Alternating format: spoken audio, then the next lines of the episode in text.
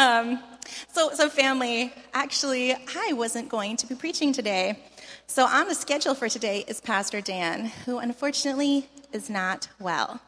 It's non COVID related, thankfully, but he is at home recuperating. So, last night I was faced with this question I could either stay up all night and write a sermon to keep us within our cruciform series, or I could do something else and we could lean into one of our values at Wellspring, which is of being vulnerable and real with each other and like real human beings. And real human beings get tired and sick and need to take a break. And real human beings need sleep. So I figured, okay, Pastor Dan, he can't push through it. He's going to stay home. And instead of me staying up all night, I actually have in my home staying with me for two weeks two pastors, my mom and my dad, who are visiting from the Philippines, and either of them could give a wonderful message. So my dad happened to have one ready. So today you're going to hear not from me, uh, who had a good six and a half, seven hours of sleep last night. Thank you, Dad. Um, you're not going to hear from Pastor Dan. You're actually going to hear from my dad. Um, and I could tell you, I could tell you about you know all the Bible schools that they have in the Philippines and throughout Southeast Asia. I could tell you about the books he's written. But I'll just tell you that he's a lovely dad, and that I'm thankful for him, and I'm really glad he's here today. I love you, Dad. So if you can welcome my dad, Reverend Norman, he's going to share with us an encouraging word today. Oh wait, I have a lei for you.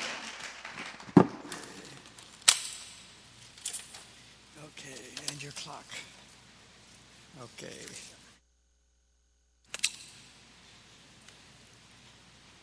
I get to kiss the pastor. Wow. well, it is a special joy, a very special joy to be with you all. And thank you for those of you who knew that we were locked down in the Philippines for over 14 months, unable to leave our premises, our Bible school.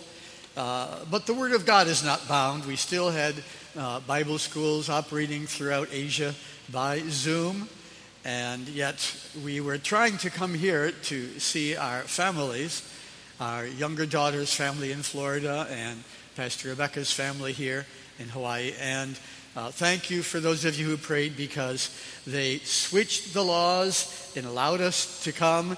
And three days later, we were on the plane headed out. We had to jump through a lot of hoops, and we'll have to jump through a lot of hoops to get back. So if you want to keep praying, we're not back yet at our Bible school, which will start next month. But uh, we're so glad to be here with you now. And I'm so glad to be able to substitute for Pastor Dan this morning. We love and highly appreciate him. He's a great speaker, just like Pastor Rebecca, and just like her mom. Uh, her mom says that Pastor Rebecca is the best preacher in the family. So uh, I'm going to try to uphold the family tradition this morning, okay? And you can be the judge however you want, okay? But we want to look this morning at a topic that's throughout the scriptures, and we can entitle it The God of the Valleys from a story in 2 Kings chapter 20 and if you want sometime later, read this whole chapter and the whole story. But what it's about is that in this story, Israel was attacked by the Syrians. Hello, hello. It's, let's see. Okay. Israel was attacked by the Syrians, who had a much larger army, but God miraculously helped Israel to defeat them in a battle up in the mountains. But the story goes on to say that after they were defeated, the Syrian generals had a gathering to figure out why they were so defeated when their army was so much bigger. And they decided that it was because the God of Israel, they thought, was a God up in the mountains of Israel. And when they fought Israel up in, you know, home court advantage for basketballers, uh, up where their God was strong, then they were defeated by Israel. But they decided that they would send another army out to fight Israel in the valleys. And so they thought that they would win there. But just before that second battle, the Lord sent a prophet to Israel to encourage them. And the prophet declared, Thus says the Lord, because the Syrians have said, The Lord is a God of the hills, but he is not a God of the valleys. Therefore, I will deliver all this great multitude into your hand, and you shall know that I am the Lord. So, to show everyone that he was not only the God of the mountains, our God, also through this victory over much superior forces, this victory in the valley, he showed he's also the God of the valleys. Now, most of us know that mountains uh, repeatedly speak in the Bible of blessing, glory, of many wonderful things. We have Elijah, who on Mount Carmel brought revival to the Israelites. We know Jesus on the mountain of transfiguration was revealed, his face shining like the sun, and the glory of God was revealed in the face of Jesus Christ up on that wonderful mountaintop experience. Moses, near the end of his life, was instructed by God to go up to the top of Mount Nebo. And there, the Bible says, God showed him all the promised land from the northernmost uh, portion up from Dan down to the far southern desert. And we all know that on mountaintops, that's where our vision is the greatest.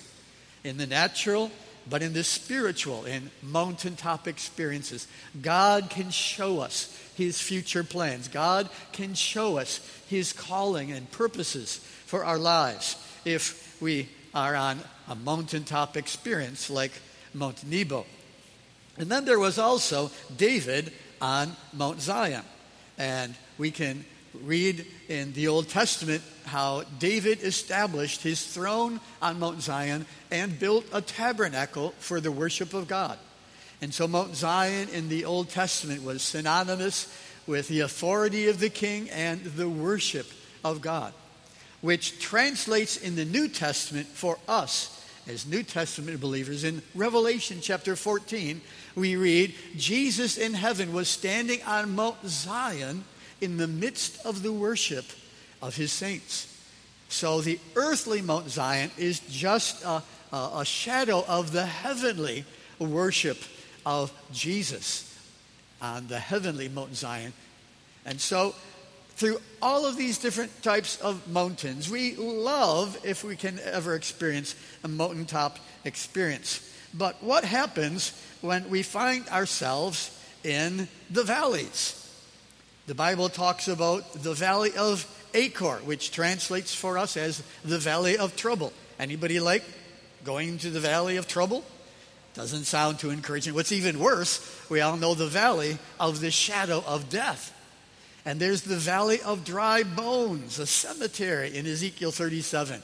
There's the valley of Baca, translates the valley of weeping in Psalm 84. And there's the valley of Rephaim, which translated into English, is the valley of giants, gigantic opposition to the people of God. Now, these valleys are never, we never write them on our bucket list of places we want to visit in our lifetime, right? We might check off all the, the mountains we'd like to visit, but not these spiritual valleys.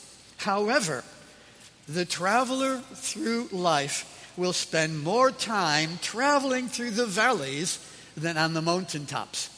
If you've ever taken long hikes or taken very long road trips, you'll know you're in the valleys much more of the time than on the mountaintops.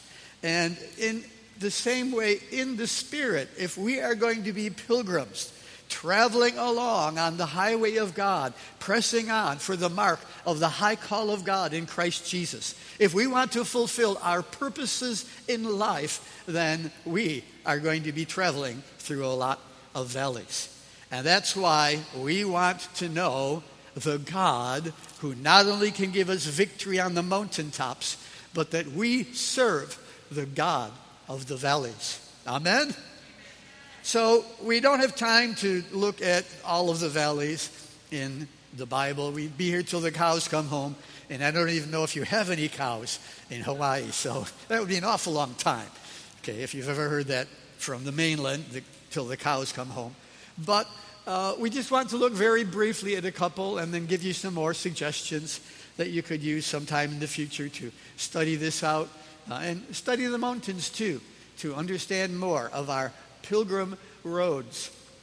that we will travel through this life as we are headed towards the eventual Mount Zion of heaven. So, one that we want to look at this morning is the Valley of Dry Bones. Oh, that's not a very friendly place. Okay? But in the Valley of Dry Bones, there was an important work of God that happened for God's people. They reconnected, each dry bone coming together, and then they gained new life, new power, so that they rose as a mighty army by the end of this experience Ezekiel had in Ezekiel 37, in this valley of dry bones. Now, this starts out talking about how then, well, let's read it. Ezekiel 37, verse 1. The hand of the Lord came upon me, and he brought me out by the Spirit of the Lord and set me down in the middle of a valley. It was full of bones. He led me around them. There were very many in the valley, and they were very dry. He said to me, Mortal, can these bones live? I answered, Oh Lord God, you know. And what did these bones represent? God gives us the answer down in verse 11. He said to me, Mortal, these bones are the people of God. They say, Our bones are dried up, our hope is lost, we are cut off completely. That's a description of being in the valley of dry bones. We feel cut off. We feel defeated, no hope. Have you ever felt like God is far away? Maybe you've even felt terrifying times when you feel that you've been cut off from God, that God has rejected you. Maybe you feel that the hopes you've had in life have just faded and, and, and they're gone and, and you're spiritually dry, maybe even feel dead. Well, welcome to the valley of dry bones. And God allows his people at times to go into this valley to do a work within our lives and our hearts. And so, why do people become disconnected, dry bones? Well, many reasons. We have just a few tossed out here. There can be unforgiveness. Lots of times people separate themselves because they won't forgive the faults of others that have hurt them. Sometimes it's fear. We can be afraid of failure or afraid of rejection. And rather than try to face problems, we retreat back into our smaller and smaller world to where we become disconnected to God and disconnected to each other. Jealousy can separate friends. Pride where people feel that, that they're better than someone else and, and, and won't connect. There can be apathy, where we're just a little too lazy and we just don't make the effort.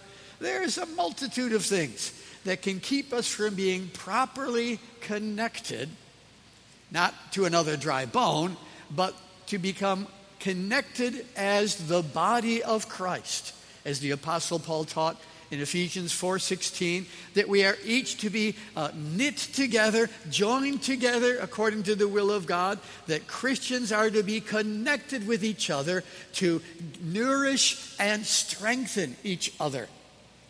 And so we need our brothers and sisters. We need to be properly connected in the body of Christ, or if we're all alone, we can get dislocated, we can get dry, we can feel spiritually dead and even cut off from God. But the first step to renewal that God showed to Ezekiel was that he was to prophesy that the bones were to come together, that there was to be a, a, a new commitment uh, of, of just connectivity there, uh, speaking for us, that we are to get reconnected to the body of Christ. We're to find out where have we separated ourselves and lost the flow of life and encouragement that God wants to bring us from other brothers and sisters. I heard of a, of a, a man of God once that uh, went to a church and uh, in the Spirit, he just discerned that the anointing of healing was upon uh, an elderly lady in the church, an anointing of healing for the pastor who had been sick for many months. And the woman came up to the pastor and said, Pastor, can I lay hands on you and pray for you? I, I just feel that God has anointed me to, to, to bring healing. And the pastor said, No, no, I, I don't do that for the church members. And he was not properly connected. He did not receive his healing. Well, there are so many ways that we need each other. And so the first step to renewal is that we have a fresh commitment, a new unity, first in our own heart. Psalm 86, verse 11 says, the prayer, Unite my heart, Lord. If we are divided, if we go through our own struggles, it's hard to be properly connected to others. So we need to have God unite our own heart so we can gain united families, we can gain united church, and your church can be plugged in with the body of Christ, like through compassion and through other avenues through which you can be channels of the love and life of God to a needy people of God. Now, after the bones came together, the Bible says that they were not yet alive. So the Lord told Ezekiel in, in Ezekiel 37, verse 9, to prophesy to the wind, prophesy to the breath and prophesy that the, the breath would come in to those dry skeletons that needed life. And that word in the Hebrew for wind or breath, uh, ruach, is the same word for spirit. And so we need to have the Spirit of God come within us. As we are freshly united, it can prepare the way for a new move of the Holy Spirit among us. In Acts chapter 2, it says they were in one accord, and suddenly, like a mighty wind from heaven, the Holy Spirit came down, and the church was birthed in power to begin their mission. There was a time over three centuries ago that there was a, a count, a German nobleman in Germany named Count Zinzendorf. And he invited a bunch of ragtag uh, uh, uh, pilgrims uh, actually refugees from war and persecution. He invited them to come live on his large estate.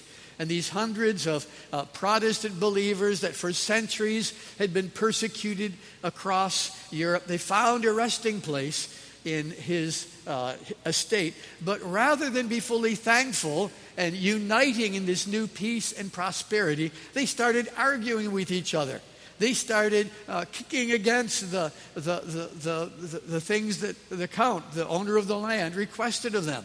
And a number of them even labeled Count Zinzendorf their benefactor. They labeled him the Antichrist. That's not exactly, you know, the unity of the brethren.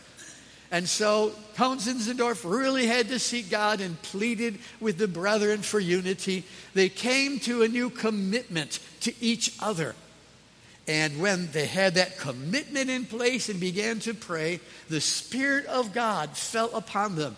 And that prayer meeting they started lasted 24 7 for over 100 years as they sent out missionary after missionary and helped spark the Protestant world missionary movement of modern centuries.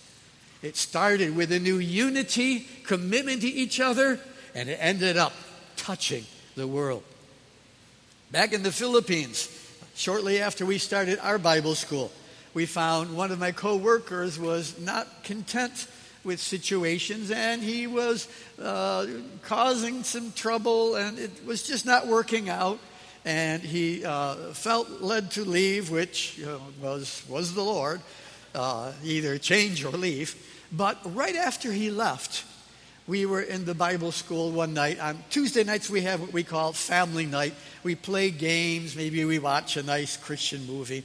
And we were uh, sitting around, and I thought, oh, uh, I just saw a new video sermon that uh, was really nice. Why don't we play that? And everybody's sitting there eating popcorn.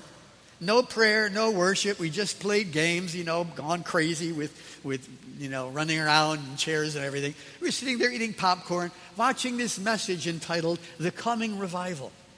When all of a sudden, I saw from the right side, a, a corner of the classroom, I saw and heard a wind come in, and there were no windows there.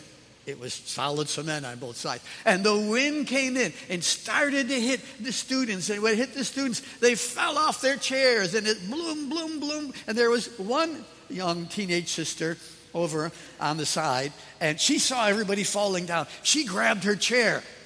And when the wind hit her, she knocked over her chair with her and fell on the ground. And through that unusual manifestation of the wind of God, God began to move in a wonderful way at our Bible school. And our Bible school has multiplied to become dozens of Bible schools in many nations of Asia. God has blessed because where there is the unity of the brethren, there God commands the blessing. Psalm 133. So we want, by God's grace, to uh, have these steps towards, if we're in the dry, valley of dry bones, towards leaving the valley of dry bones. You see, there are times we need to go into these experiences if we need uh, a fresh commitment to our family or to the church or uh, a fresh commitment to God, then there are times that God will allow us to come into this difficult valley. But we're not to stay there.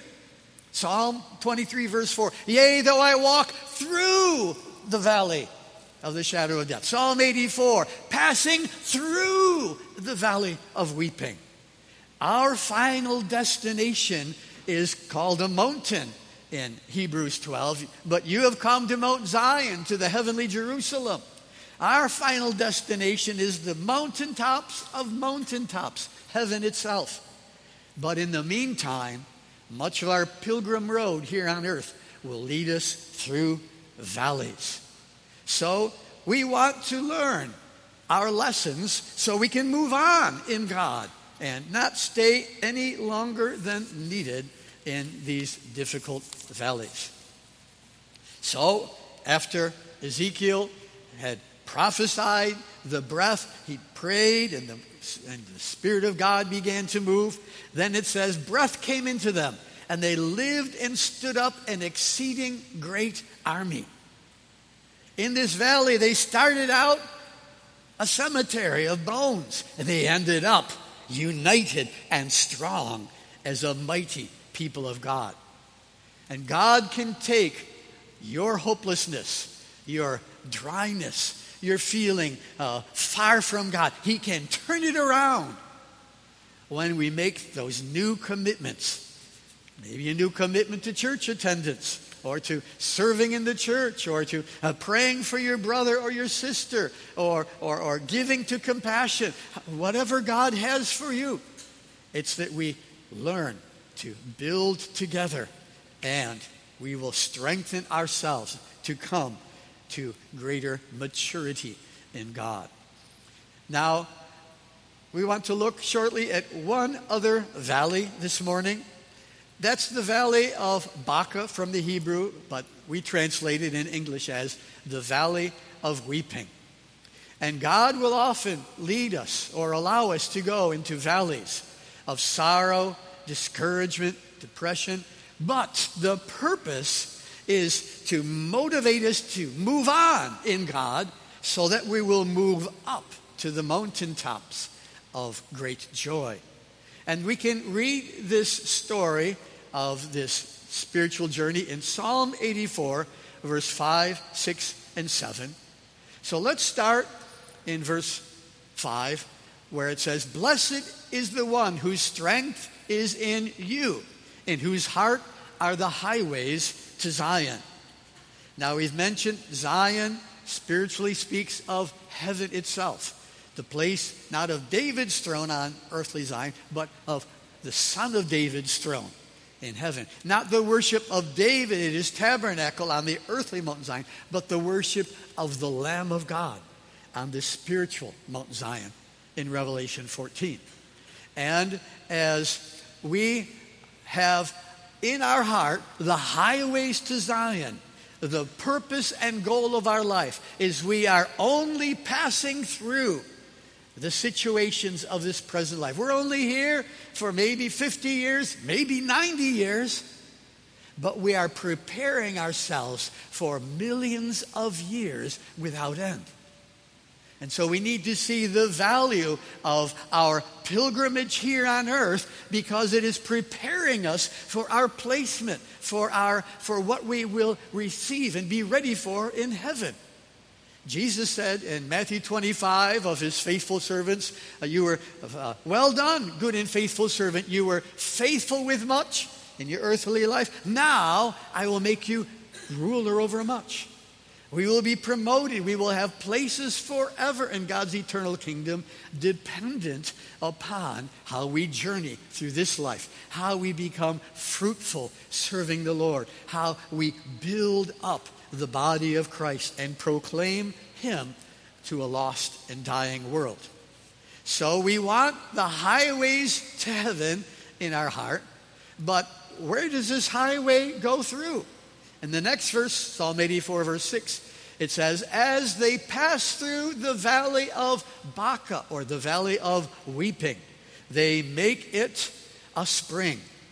The rain also covers it with pools. And so, if we're going on with God, we're going to have seasons of weeping, of discouragement, things that really seem to be pulling us down. I remember when uh, our eldest daughter, now you're Rebecca, you're Pastor Rebecca, when she first left home after high school to come to college, my wife wept for many months. Our precious daughter had left home. We didn't have Skype and Messenger and Facebook and Marco Polo back then.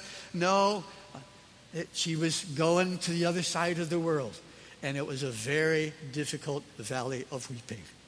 But the Bible says, weeping may endure for a night, but joy will come in the morning. Blessed are you who, sorrow, who mourn now. You will be comforted.